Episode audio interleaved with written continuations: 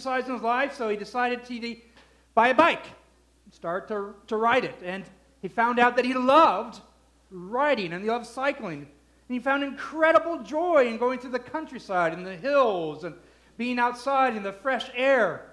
And so eventually he bought uh, clip-on shoes to clip onto his bike because you know cyclists need better. You know, can't just pedal like we did as a kid. Right? You need to pedal up and pedal down, pull and push at the same time to get most efficiency out of. Then you need spandex shorts that have that little bike seat built into it, uh, so you can sit properly on that seat. That's important. And then, you know, he needed a speedometer. He needed to know how fast he goes. He bought a speedometer that goes onto his bike, and he bought some more gadgets because you know. Uh, a biker and a cyclist needs some more gadgets. And he bought a pulse rate monitor so he could see how his heart's doing as he's biking so he can get the maximum exercises. And then he actually got, you know, there's a device that, that actually can read the incline of the hill so he can know how steep and how much he's working out, out on his bike and the level of it. And then there's, there's other gauges he bought for his bike. And was, I his whole front is just filled of gauges, and he became like just a, a really serious bicyclist. Like this is this is not just a joyous thing. This is a serious thing. And then, and then he was told, listen, if you're a real serious cyclist, you've got to listen to the right music. And apparently, the right music for a serious cyclist to keep that, that rhythm and going and that heart rate going is hard rock music, he was told. Which makes sense, right? You need to listen to some Queen, uh, right, to, to, to cycling properly. And so he, he became a serious cyclist, and he even started entering into races and was competitive with this. And this was a serious hobby. And then, bam! What happens to any serious cyclist? You fall off. You get wrecked. And he ruined his bike, along with some other injuries. So he had to borrow a friend's bike, and his friend's bike didn't have any gadgets at all. And he decided to ride even without music, with his friend's bike. And for the first time in a long time, he actually enjoyed himself. And he was surprised how much he forgot to enjoy his hobby, to love what he was doing. And he was writing for the pure joy of writing. How many of us have become too serious? too serious at work, too serious at home.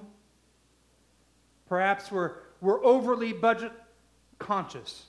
Everything has to be exact within the budget we create. I mean, budgets are good, don't get me wrong. Create a budget, stick to your budget, be right. But you're just like, everything's about the budget. Or maybe everything is about your growth and how you're growing as an, a worker and how you're growing in, in your job and your career and how you're proceeding with it, or you're overly goal conscious. These are the goals in my life, and I need to accomplish them. And so you're serious about this. So much so that all your seriousness that you've forgotten to enjoy all the moments in between. It's not a problem being goal conscious. It's not a problem being growth conscious. It is a problem not enjoying things. Even with our relationship with God, right? There's an immediate joy when we really start to have a relationship with God. When God finds us for the first time, right? There's joy, there's an exuberance in this relationship. But then we get serious. We get serious about our faith. We get serious about our relationship. We get serious Bible study, right? We're reading the scriptures, and so we're serious Christians. We're serious about our growth in the fruits of the Spirit right? and, the, and the fruits that come out of us. What does it appear? Or we become serious about being involved at the church. I'm a serious member and part of the body of Christ. I am involved more than anyone. And you get serious about your relationship with God and all the disciplines that it requires. And in your seriousness, with your relationship with God, which it is okay to do all those things. In fact, I encourage them. But in your seriousness, have you forgotten the joy of being known and knowing God? The day in and day out joy of that. Have you forgotten the joy of being loved and loving? In your seriousness, have you forgotten joy? We are taught to be serious as kids, to grow up, to be adult, and be serious, to put childish things away, to settle down. We are taught by the things that we actually seek joy in in this world, the things that cannot satisfy us, that bring fleeting joy. They teach us because when, we, when that joy disappears and it doesn't last, we are taught that things don't satisfy us and don't bring us joy, and that joy isn't worth it. So we become serious. In our world, our sin, our age, our culture eventually zaps the joy from us. Our ways, the way in which we live life, rob joy from us. The way we pursue joy removes joy from us. Our way. Proverbs 16:25 says this, there is a way that seems right to a man, but in its end it leads to death.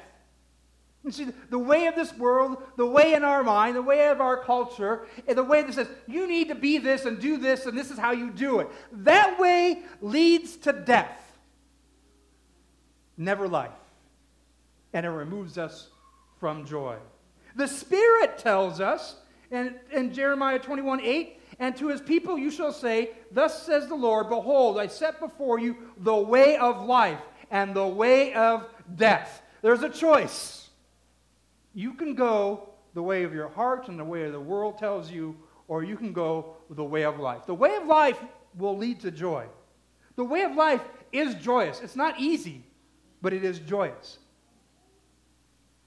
The way of the world and the way of your heart will lead to death and remove joy from you. Jesus says in John 14, 16, he says, I am the way, I am the truth, and I am the life. No one comes to the Father except through me. So he's telling you, I am the way of joy. I am the way of life. Following Jesus, relating to the Spirit inside of us, leads us to a way that produces, right? You know the fruits of the Spirit in Galatians 5 22, 23. The fruit of the Spirit is love, joy. Joy. The Spirit is love and joy. If there is no joy, you are lacking the fruit of the Spirit. You are lacking the fruit of the Spirit. And in it, it goes on before, in, in Ephesians 5 8 to 9. For at one time you were in darkness in your way, but now you are in the light and the Lord. Walk as children of the light. For the fruit of the light is found in all that is good right and true. That fruit of the Spirit is found in this way. And that fruit, one of those fruits, is joy. Joy. In this, what I will call a preamble to the epilogue of Ecclesiastes. This is what this is a preamble to the epilogue in Ecclesiastes. Solomon begins to summarize the point of his whole book, this wisdom in which he's sharing with us. Solomon has been telling us in our current situation, in the light of our certain death, and in the knowledge that we do not know when that death will happen, the uncertainty of that timing, the question that Solomon is summarizing for us in this preamble is before your death, how will you live when you're young? Before your death, how will you live when you are old? And before you de- your death, how will you live right now? How will you live regardless of your situation, regardless of your circumstances? Because ultimately, no one escapes death. Right? The wise or the unwise, the good or the evil, we all share that we will die. We just don't know when. And the answer for this, before we die, how will we live? He gives us two answers rejoice. Rejoice. Be joyful today, right now, no matter what your circumstances is. Be joyful.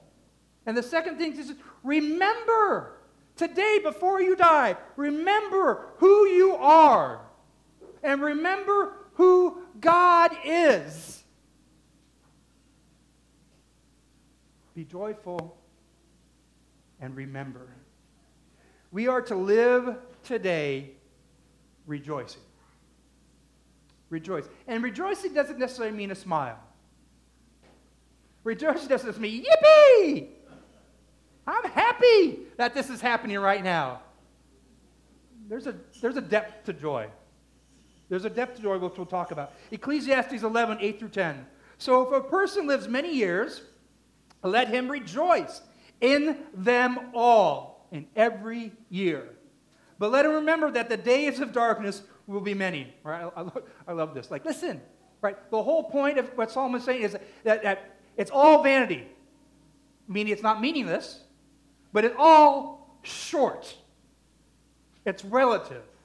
It's temporal. And he said, look it, you will be dead longer than you will be alive in the scope of eternity. Now, we know there's something after. We know that there's a redemption, there's a resurrection in all of this. But for Solomon is just very clear. Your moment in which God gives you is very short. Be joyful in every moment, in every age, in every year of your life.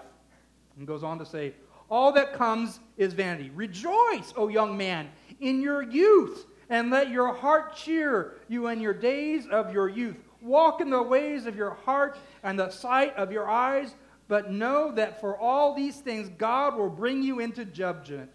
Remove, remove vexation. It's actually a better translation, I think, would be remove evil. Remove evil from your heart and put away pain from your body. Uh, remove the evil from your body. For youth and the dawn of life are vanity. Our certain death should motivate us to live today. The knowledge of our aches and pains of old age should command and inform your bodies what to do today. Right? So, uh, I mean, this is that kind of advocating the Tom Brady method of living, right? Uh, pliability, which is not a word, by the way, which is not a thing. Someone is not more pliable, one's more flexible. But to do those things, those are good things that help your body later on. It doesn't stop death, it doesn't stop aging, but it makes you maybe a little bit healthier. As healthy as you can be in the circumstances in which you can control. Those are all good things. but it also, your aches and pains and the struggles that you see in your body should inform you to be joyful today that you don't have them. And to teach you to be joyful in your circumstance when you do have them. At all stages of our life, old and young, we should rejoice in that age.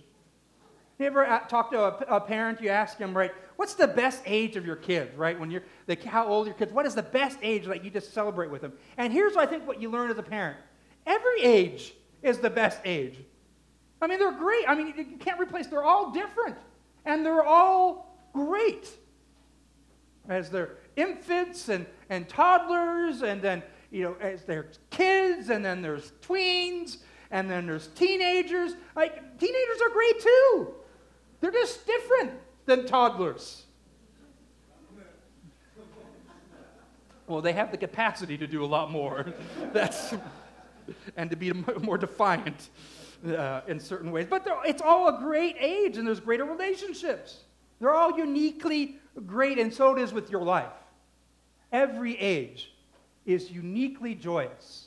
And it's not like, oh, I wish I was in high school still, or I wish I still was in my 20s. Right? Right?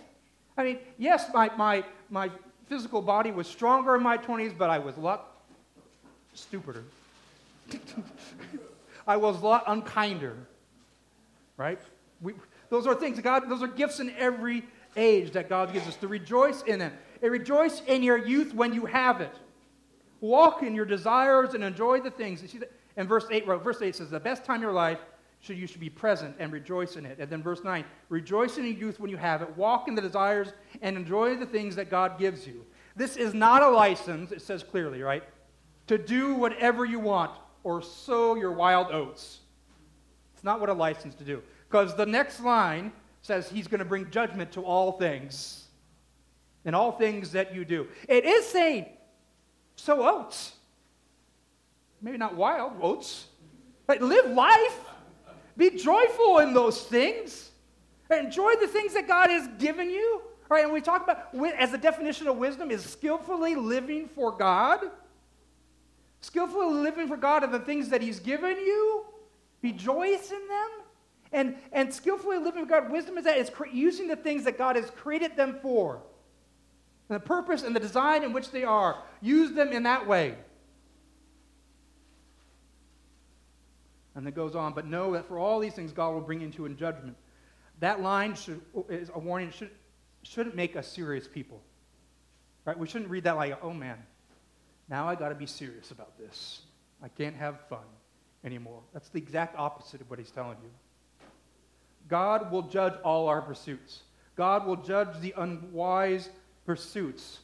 And this is how he judges us. I want you to hear this very. God is not out to get us. Right? The judgment happens for us at the cross. Right? When we come to the judgment day, God's going to review all our things and says, Your judgment has been paid because Christ has taken all your unwisely living upon him. And you will be judged with his righteousness. That's how our judgment goes, right? And if, if you're not accepting what Jesus has done at the cross and who he is, then you will be judged by everything you should do. Then this line should frighten you. But we, as though who trust in Jesus, should not be frightened. But he is actually not talking about judgment for the unwise living in the ways that we think. The judgment that he's talking about here is that God will mostly judge us whether we will not whether we are joyful or not. Did you see that the passage here is about joy? Are you joyful? God will judge you if you are joyful and whether you are joyful in, in receiving the gifts in which He has given you. Were you joyful in those things? Did you rejoice in me? Did you rejoice in the things that I give you? Rejoice in here in this passage and throughout all Scripture is a command, it's an, imperative. If you don't rejoice, you will be judged. Failure to be joyful is an offense to God. It isn't a mere oversight on our part. When Moses tells the people the curses of the covenant, the curses of the promises, and the relationship that he has with his people, God has with his people, here's what he says in Deuteronomy 28 47. Because you did not serve the Lord your God with joyfulness and gladness of heart because of the abundance of things, you're going to receive the punishment of this covenant. It's not a mere oversight. Joy is a command. And not being joyful is an offense to God. Be joyful is the, is the action, uh, is not the action of, of, of a dutiful, uh, obedient heart. That's not what he's saying. Be joyful. And then our response, oh, great, I'm going to be joyful. I'm going to obey God and be joyful. That's not, the re- that's not how joy works. Joyful is the response of love. God so loves us that we turn and back and we receive that love, that we're so joyous about that love that we love Him back. And that joy of receiving that love, that joy of understanding what that love is, the joy of receiving those gifts expressed to God, that is our obedience because it's love. I never want my kids to obey me just to obey me because they fear me because they, they fear the consequence. I want them to be in relationship with me and know that I love them dearly, and the way they treat me should be out of love. And my love for them should elicit and excite them to love. In all our relationships, with our spouses, with our friends, with our neighbors, right? It should our love for them should elicit love back and should elicit joy back. Love responding to love is joy. You bring joy to God when you respond with joy to his gifts. Now, God is all joyous and all things, right? He doesn't need, like, if you're not joyous, it's like, well, you didn't take something away from God. You didn't take something away from him. It is offense to him, but you didn't take away and didn't lessen his joy. David Gibson, in his uh, book, Living Life Backwards, says this Real relationship involves seeing another person take pleasure in gifts given. Delight is what we ask of others as we freely give to them. Delight. I give my life for you, I want delight back. I give a simple gift to you, I want joy back. That's the reward for giving a gift, to seeing someone receive it with joy. The foundational understanding of who God is, this, this triune God is, who doesn't need our joy, but wants our joy. Wants us to have just joy. Because here's what he, the Father, eternally, the Father, graciously and gives to his Son. The eternal Son. This is the eternal happening, right?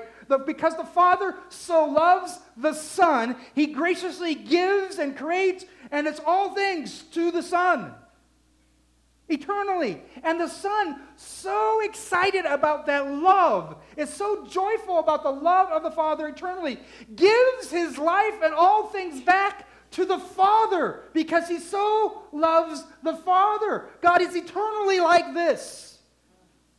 He, need, he is always joyful because he's eternally giving in within himself. This is who God is. Because he loves, there is joy in this relationship. He doesn't need anything else. But because of God, this love is so powerful. It's so creative. Right? We talked about love as creative. This love creates the universe out of his joy. He creates us, and he continually gives to us, all people. And that response, which the Son just illustrates in who He is, is to love Him back is joy, is receive it with joy. He wants that for us. Their relationship, the Father and Son, is not founded on obedience and duty, but love and joy. The more joyful we are, the more like God we are. The less joyful we are, the more demonic we are. Not being joyful is sin. Period. Grumpiness is sin. I know because I'm pretty good at grumpiness. Grumpiness is seeing the world, your life, your circumstances not as grace or gift, but as a curse from God. God is out to get me. He doesn't necessarily love me. But the truth is, God is not out to get you. He loves you and is giving to you. Grumpiness is ignoring the gift of God at best. At best. Or, at worst, it's deliberately rejecting the gifts of God. Our life's aim is to be joyous in God and the gifts of God. I'll say that again. Our life's aim is to be joyous in the gifts of God and who God is, God Himself. We too are enjoy God. We enjoy the things that God gives us in the lifetime because we know that all things God gives us, the giver of all things, the giver of all good things God gives us to enjoy. He means for our good. My circumstances could be lousy. Your circumstances could be lousy. But that doesn't mean you shouldn't be joyful. Because God still is present. Because God is still giving in that moment. And in fact, He might be giving you that circumstance to learn to be joyful. And here's the question Are your circumstances worse than the sons on earth? Are your circumstances worse than Jesus when he came to this, this world? He didn't grumble. He didn't complain.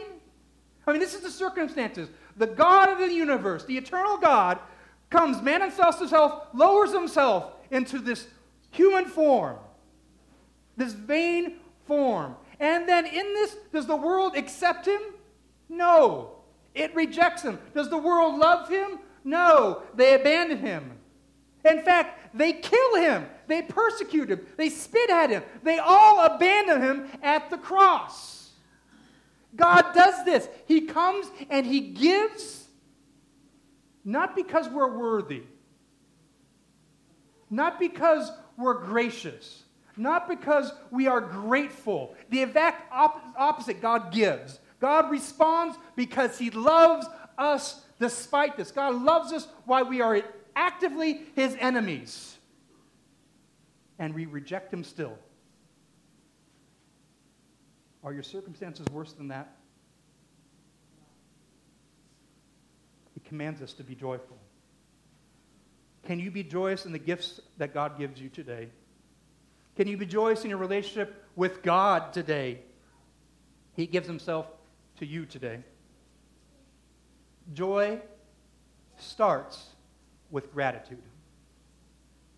You're like, why? It's command to be joy. How do I, how do I be joyful? It starts with gratitude. Gratitude starts with small things. Don't try to be grateful for the big things. Gratitude in your heart starts with very small things. So you want to be grateful? Start trying to learn to be grateful for the very small things in your life. Uh, the great theologian John Stott, British theologian, uh, he had a, a, John Stott would study in his, um, as he was older, he studied in his office, and he had his nephew that would, was, in a sense, kind of his caretaker with him. John Stott was never married, didn't have kids. So he had a nephew that would come and be with him and be present and, and care for him. And every afternoon, his nephew would bring uh, his uncle a cup of coffee. And as John Stott was writing, he saw that cup of coffee come down. He would say, I am not worthy. And his, his nephew, would, every day, his, John Stott would say, I am not worthy. And eventually his nephew said, What do you, Uncle, man, you are a great man. You are a great theologian. You're a great pastor. You are certainly worthy of a cup of coffee. And, and John Stott said to his nephew, Your theology of grace is incorrect. Because you need to understand, you and I are not worthy of anything. And this cup of coffee is an incredible gift. I am not worthy. Thank you. Smart starts with small things. Being grateful for small things in our life. Can you be grateful for small things today? Gratitude in small things grows to gratitude in all circumstances. Gratitude in all circumstances grows to contentment in all circumstances, which gets us to Philippians 14. I can do all things in Christ Jesus, which means I can be content in all things because I am grateful in all things. And I am joyous in the gifts given to me today, that I'm not worthy of any of them, but I am loved and I receive them. Can you realize that everything is a gift from our good and gracious God? That today, the breath that you take is a gift. Today, your life and is your gift are meant to be enjoyed. They're not meant to be conquered. It's not meant to be taken seriously, although you can be serious and be joyous at the same time. But gratefulness towards God begins and ends in joy in Him. God gives regardless of our gratitude. God gives regardless. We are to be, how we live today, we are to be rejoicing. Rejoicing in the gifts of today. We are to live today remembering, Ecclesiastes 2.1. Remember also, uh, 12.1. Remember also your Creator in the days of your youth, before the evil days come. Uh, verse 2, before the sun and light and the moon and the stars are darkened. Verse 6 and 7, before the silver cord is snapped. What he's saying is, remember today who God is before you die. Those are all imageries of before death happens. Can you remember who God is? Can you remember that God is this gracious and loving God that gives you all things? Can you remember that today? Can you remember that God is your creator, your gift giver, your provider before your death? Can you remember that He's the provider of all your needs? That He is the provision, not just the provider? Anxiety in our life is fertilized by the thought that we are providers or that we have to provide and that ultimately that we are in control. The fruit of that knowledge, of that mistaken knowledge, is that we eventually learn that we're not in control and that we can't provide for our family and that we can't provide for our spouse and that we can't provide for anyone else and we can't even provide for ourselves. And so when Jesus talks about worry and anxiety and this issue that think we're in control and that we're the, we're the gift givers, he says this, therefore I tell you, do not be anxious about your life, what you will eat or what you will drink, nor about your body, what you put on. Is not your not life, not, it's not life, is not life, is not life more than food, and the body more than clothing. Here's what Jesus is saying is your need is greater than material things. And we get stuck in that. We get stuck that it's the material things that we need and want. And Jesus is clearly saying, Is not life more than all the material things? Yes, it is. It's more than that. Poverty is always greater than material need. Always greater than material need. And one of the other things our needs we just learned today, one of our biggest needs is joy. Joy. It does not come through any material need. It does not come through any material need. Joy is one of our biggest needs. And then he goes on in verse 30. But if God closes, God so closes the grass of the field, which today is alive and tomorrow is thrown into the oven, there's that vanity, will not much more more clothe you, O little of faith? Therefore do not be anxious, saying, What shall we eat, or what shall we drink, or what shall we wear? For the Gentiles seek after these things, those that are not of God. And your heavenly Father knows that they need them all. But seek first the kingdom of God and his righteousness, and all these things will be added to you. Life starts with his righteousness, with God. Life starts with his gift. Life starts in his kingdom. And then all these things, material things, are, are, are they're a need, right? We, we do need food and water to live in this world. Shelter. We need relationships to live in this world. But God knows our need is greater than the material. That's not to downplay the seriousness of material need, because there are some drastic issues with material need in this world. And there's lots of reasons why that is. We'll learn more about that later. But it's a serious issue in our world. But God, who provides all good things, gives all that each of us need for eternal life. He knows our needs. He's providing for all of them. Don't seek just the provisions, seek the provider. Don't just seek material provisions, seek the provider of all things that we need. Remember who God is God is gracious, He is loving, He is kind when we don't deserve it. Remember you are His child. You are his child. Remember, you are a broken, rebellious child that God loves. That's, that his love is not dependent upon your actions towards him.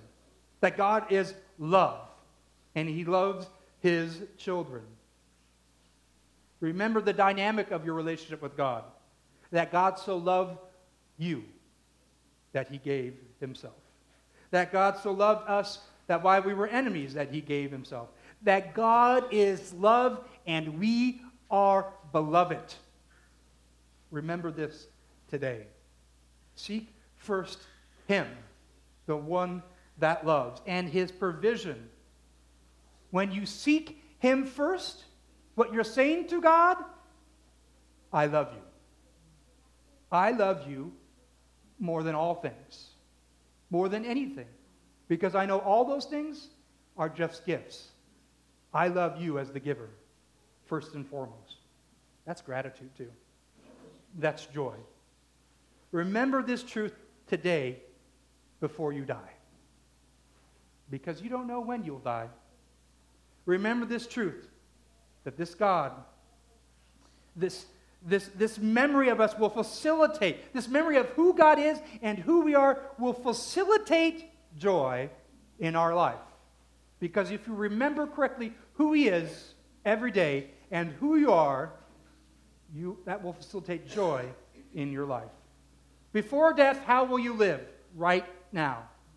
How will you live now, regardless of your situation, regardless of your circumstances, regardless that no one escapes death? We will live with joy. We will live with joy because we will remember today who God is and who we are. He is our loving, gracious, giving Father who eternally loves us. We are his beloved, and he provides everything we need. Let us not go through life getting too serious that we forget to enjoy him right now, that we forget to delight in the provider and the provisions of all that he provides.